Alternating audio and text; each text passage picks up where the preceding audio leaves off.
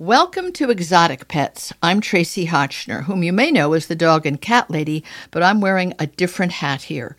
With the brilliant collaboration of my co host, Dr. Doug Mader, the world renowned veterinarian specializing in exotic animals, we are here to celebrate all the other pets that share people's lives. This show is for people interested in pets that slither, hop, creep, fly, or swim, from bunnies to iguanas, parrots to ferrets, snakes to tortoises. Dr. Doug is going to teach us the physical requirements of these exotic pets and how to manage the often challenging environments and correct diets essential to their welfare. Dr. Doug Mader is the author of the wonderful memoir, The Vet at Noah's Ark Stories of Survival from an Inner City Animal Hospital. He is recognized worldwide as a veterinary specialist on exotics and is the author of four major veterinary textbooks on reptiles and amphibians. We are proud to have ZooMed Laboratories as the founding sponsor of Exotic Pets. ZooMed has earned its reputation as the number one reptile and amphibian supplier in the world from simple beginnings 45 years ago as a passion project for one man who still runs it.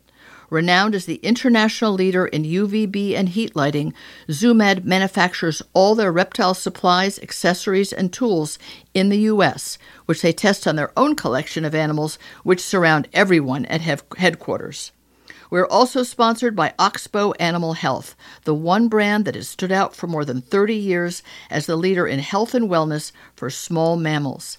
Veterinarians, rescues, and passionate pet parents worldwide trust Oxbow to support the health and happiness of their small pets. Oxbow provides for rabbits and guinea pigs, ferrets and chinchillas, hamsters and gerbils, mice and rats, because these small pets have big hearts and require special nutrition and care. Oxbow has everything needed for their best life the right hay and nutritionally complete foods, treats and supplements, litter and bedding, and a whole line of enrichment products created so your little loved ones can chew, play, hide, and explore every day. We're also brought to you by the bird food specialist Zoopreme, which started with a revolutionary yet simple idea provide exceptional diets for extraordinary animals.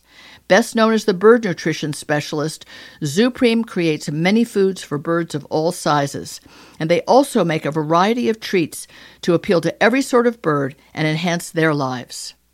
Well, guinea pigs, folks, little piggies. I didn't know they could be called piggies. Is that the cutest word in the world? Guinea pigs.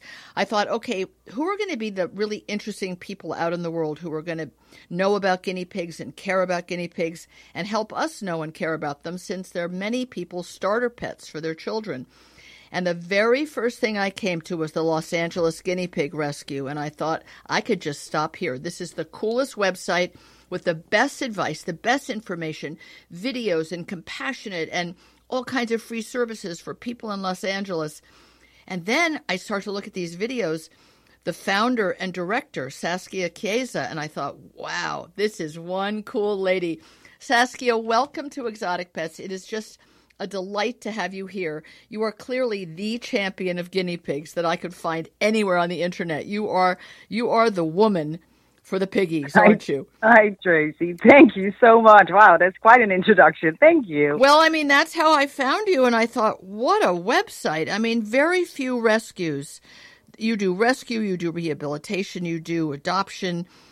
Very few of them can have a website so very generously full of great advice, great information, encouragement, support.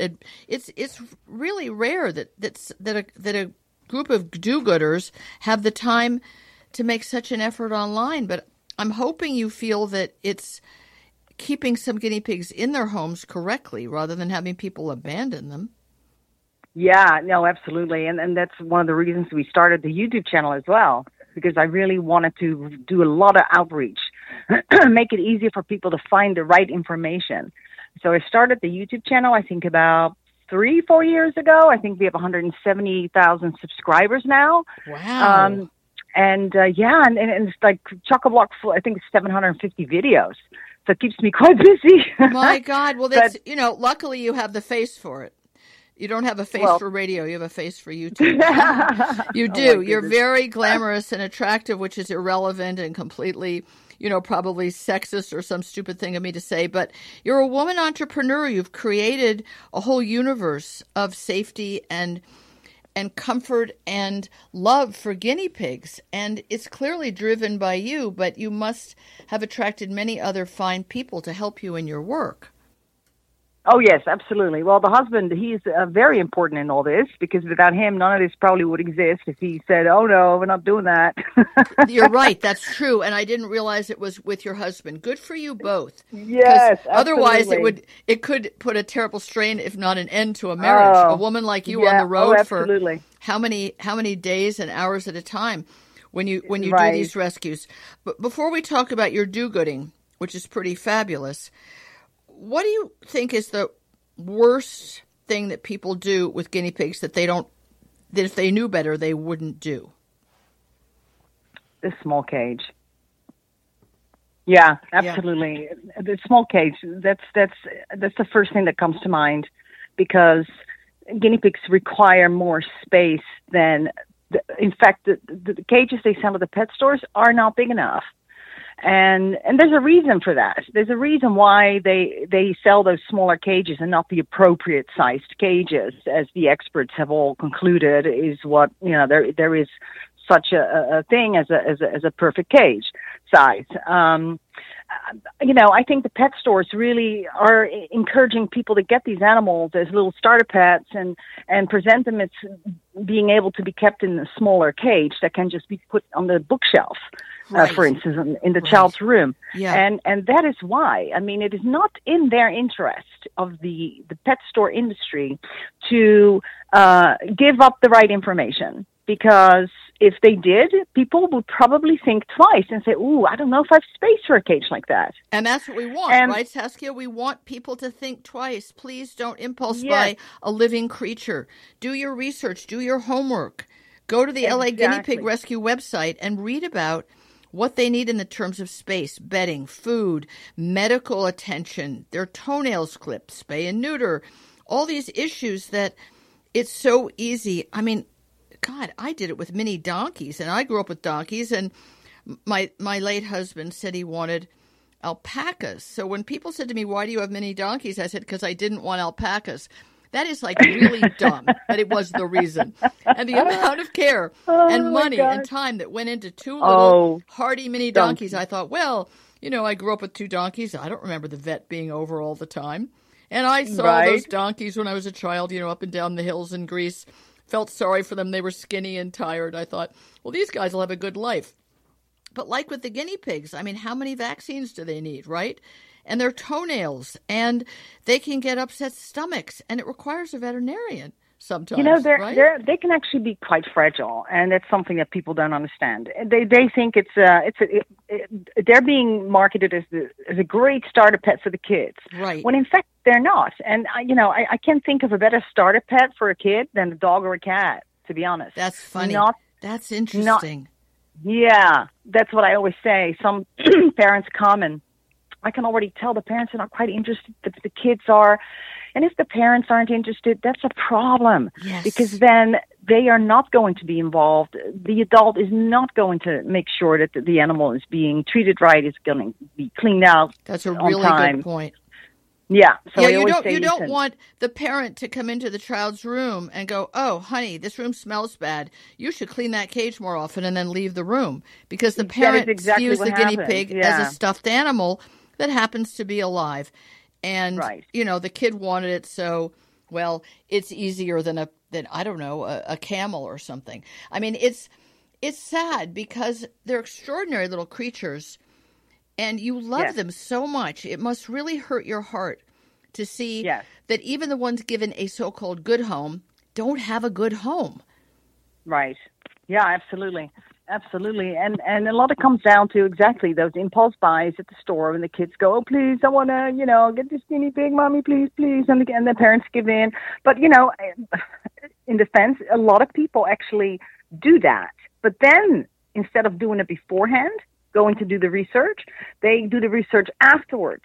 And what happens is that they will find us and make an appointment for a free Good. health check And at that point, we they come in and we're always super friendly to everybody. We want to be welcoming and kind and compassionate. Everybody feels comfortable. It doesn't matter if you've been doing it wrong. We're gonna, you know, hopefully Correct. try Yes. and, and and teach you how to do it right. And there is no judgment here, um, because that doesn't work. You know, you can only teach with love, and um, so people come and and we can help them. Like, oh my goodness, you know, the cage you have it really should be a bigger cage. Come, let me show you what we have. Nice. And and just that attitude of being kind and not, you know, like, wow, your cage is really bad. You know, that's Right. like that's really abusive to the animal. That that is not going to work.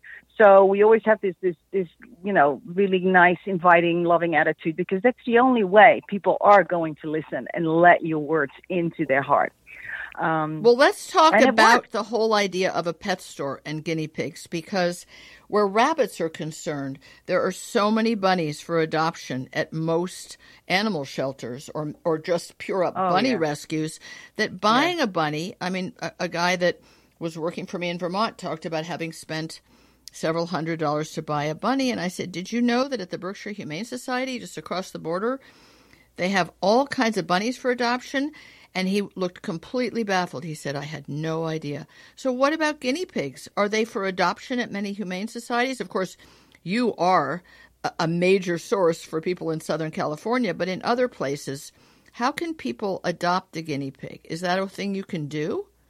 Yeah, absolutely. So I- always say, if, even if you don't have a rescue near you, or if you have a local animal shelter and there are no guinea pigs in there, if you have a pet store in your area that sells guinea pigs, then I guarantee you that you can go online, go to Facebook Marketplace, or go to Nextdoor or any of those kind of apps Right. and you will find people that are looking for new homes for their guinea pigs. So you don't have to buy if you don't have a rescue in your area. Because wherever there's a pet store that sells guinea pigs, I guarantee you there are guinea pigs in need of homes. Interesting. So people have done the impulse buying, or maybe their child grew up and quote unquote outgrew the guinea pig, and the parents don't want to take over stewardship. They're looking for a nice home for their guinea pig, which is good. I mean, at least Yeah. they're looking for a home. So, person to person, when somebody is looking to rehome a guinea pig, is there any advice you would give people? Like one of the things I saw, one of your videos was an extraordinary rescue of well over 300 guinea pigs from a hoarding situation 12 hours or something from from where you were and you had to go out with all these boxes and and Oh, and yes. segregate the ones with so many different medical problems but there was a great deal of problems I saw with teeth. So you could tell Yep. if a guinea pig had eye problems because the guinea pigs you showed in that video, many were blind or their eyes were otherwise really compromised. But what about teeth? Is that something that if they haven't been properly looked after, is that going to be a lifetime problem or just a veterinarian could deal with it? Well, there's many different types of teeth issues. So they can get molar issues or they can get dental disease of the front incisors. Often that is accompanied by some molar uh, problems as well if they have front incisor problems. Um, but yeah, that that I wouldn't say it's super common, but it's definitely a, a very it's very concerning. Um, we call it uh, acquired dental disease. So I it's it's not by it's not a thing on itself. It is, it is caused by something else. So what that could be could be bad genetics. It could Okay. be that the animal was never given, you know, hasn't been eating right for two months. Correct. Has been there's something else that's bothering the animal. It's not eating right. The molars will overgrow if that doesn't get, you know, kept busy. Uh, the animal was never given any hay and only lettuce. Then the molars do not get a chance to get, you know, used properly either, and that can cause um, uh, some some problems in there as well. So there, there, you know, it's acquired because there's usually always an issue. There's always a reason for it. Uh, a dental disease by itself just appearing, um, I'm sure it can happen, but usually there is something that is causing it. So you want to try and find the cause of it, because just trimming the teeth all the time is not necessarily going to fix the problem. Now, trying to find the cause of it, now that's that's a whole nother story because that's not easy either. That's not easy. Um, but so yes, unfortunately, when they do develop these these uh, teeth issues and they need to get their uh, molars trimmed or uh, clipped, that usually becomes a, a thing that needs to be done constantly. So, so I'm gonna. So Dr. Doug and I will talk about that. About you know, can any veterinarian do guinea pig teeth issues, or does it have to be a specialist? But in terms of somebody even buying a guinea pig, you couldn't probably buy a young guinea pig from a pet store that already has dental problems. It wouldn't have probably I'm asking Developed, you, lived yes. long enough to have not been Yeah. fed properly because they need Right. the hay to grind down their own teeth in a natural way. Correct. And not Yes. just any hay, right? I mean specific kinds of hay. Well, they prefer Timothy hay. Yeah, it's uh, we we like feeding Timothy. It's it's it's it's the best for them, and it seems to be the hay that they like the most. So, So, again, can you know, do- people think, well, I could just serve, you know, one one size fits all guinea pig food, but there's a lot of things to consider. And in your video, I saw you ripping up many heads of lettuce of romaine lettuce because these guinea pigs had seemingly had not eaten much of anything, but certainly they were had been missing out on fresh food to supplement the pellets. It's a lot of things to think about. I think what's important is for people to know that you could acquire a guinea pig who really needs a home. I get a feeling that there's probably there's like a whole hidden uh, layer of guinea pigs that are that are that need homing. Yeah, absolutely. You know, I don't go on Craigslist anymore. I, I can't deal with it because there just so many guinea pigs are being offered up on Craigslist. Um, so I, I just can't. I can't do it. I have a private surrender list where people, uh, you know, they fill out a the form on the website. We ask a few questions, and often, you know, what? Oh, not often, always. One of the questions is where did the guinea pig originally come from? I'd say 85% will answer PetSmart or Pet, Petco. Wow. Um, and then of uh, the top two reasons of why they are giving up their guinea pig is usually uh, is um, allergy is a big one, and the second one they're probably both in the number one spot to be honest. Uh, the other one is the kids have lost interest. It's that Yeah. that old cliche, and it sounds so cliche, but it's actually it is true. And So- I I'll get like whole stories. Oh, the kids lost interest. They just don't want to clean them anymore, and you know, and and that that was never the kids' job to start Correct. with, really. And don't you, you, think, in a way, that getting a child interested in a small mammal it is part of the parent's job to engage the child's imagination and curiosity? Otherwise, it's just this cute little warm, squeaky, little little animated kind of creature that runs around. But if you understood the things that they love to do and gave them really cool things to climb on and climb through, and it, you could make it fun, something interactive. Yes, much more fun than a small cage. Absolutely, Right? yes. So then a guinea the- pig with a bigger space is going to be more active, and and for their health, they need to be more active. They need to get that blood flow through through their feet. If not, they can get feet issues. So, um, absolutely, they become more fun. We have cages that are not enclosed on the top. The top is open because Oh, nice. guinea pigs are not known to, to climb or jump out. They're quite happy in their little environment. And you put a little hidey houses. They just love those, and they will become more tame because they see you more. They Right. interact with you more. They will come up to the cage and stand up from back for uh, you know um, chin scratches and, and, and treats. Whereas with the other inappropriate cages, you will never have that connection. And so the animal So- doesn't have the connection, but neither does the child. Yes. So the child doesn't get that emotional, you know, sort of oxytocin feedback of love and affection and physicality, which is what creates the human animal bond. You can't have a bond with something you're just looking at through through a cage door and the animal's depressed and shut down because it's got nothing to do. It's bored to Yeah. tears. And so of course they lose interest in each other. So I guess Yeah. sort of, you know, in a 101 if you will, about guinea pig rescue and guinea pig rehoming and the the pitfalls to avoid in guinea pig ownership is if you are going to get a guinea pig for yourself or your child, then understand that it's a living, feeling creature that needs to interact with you. And the parents, if they want to teach their kids something, it's not responsibility to clean a cage. It's how to interact with another being who has different needs and a different way of looking at the world. And I think, Saskia, that's what you do with Los Angeles Guinea Pig Rescue. You see them as individuals who have wants and Right. needs and desires. And if, if that's what we can teach the next generation, It would would really be, be- great. yeah. We'd have more empathetic, Yes. loving, caring humans, right? Absolutely. Who don't see everything in life as a video game. So yeah, no, absolutely. You know, one of the things I need to mention this too is that guinea pigs do need company. This is also very, Right. very important. yes, thank you. Yeah, so they you just have one guinea pig.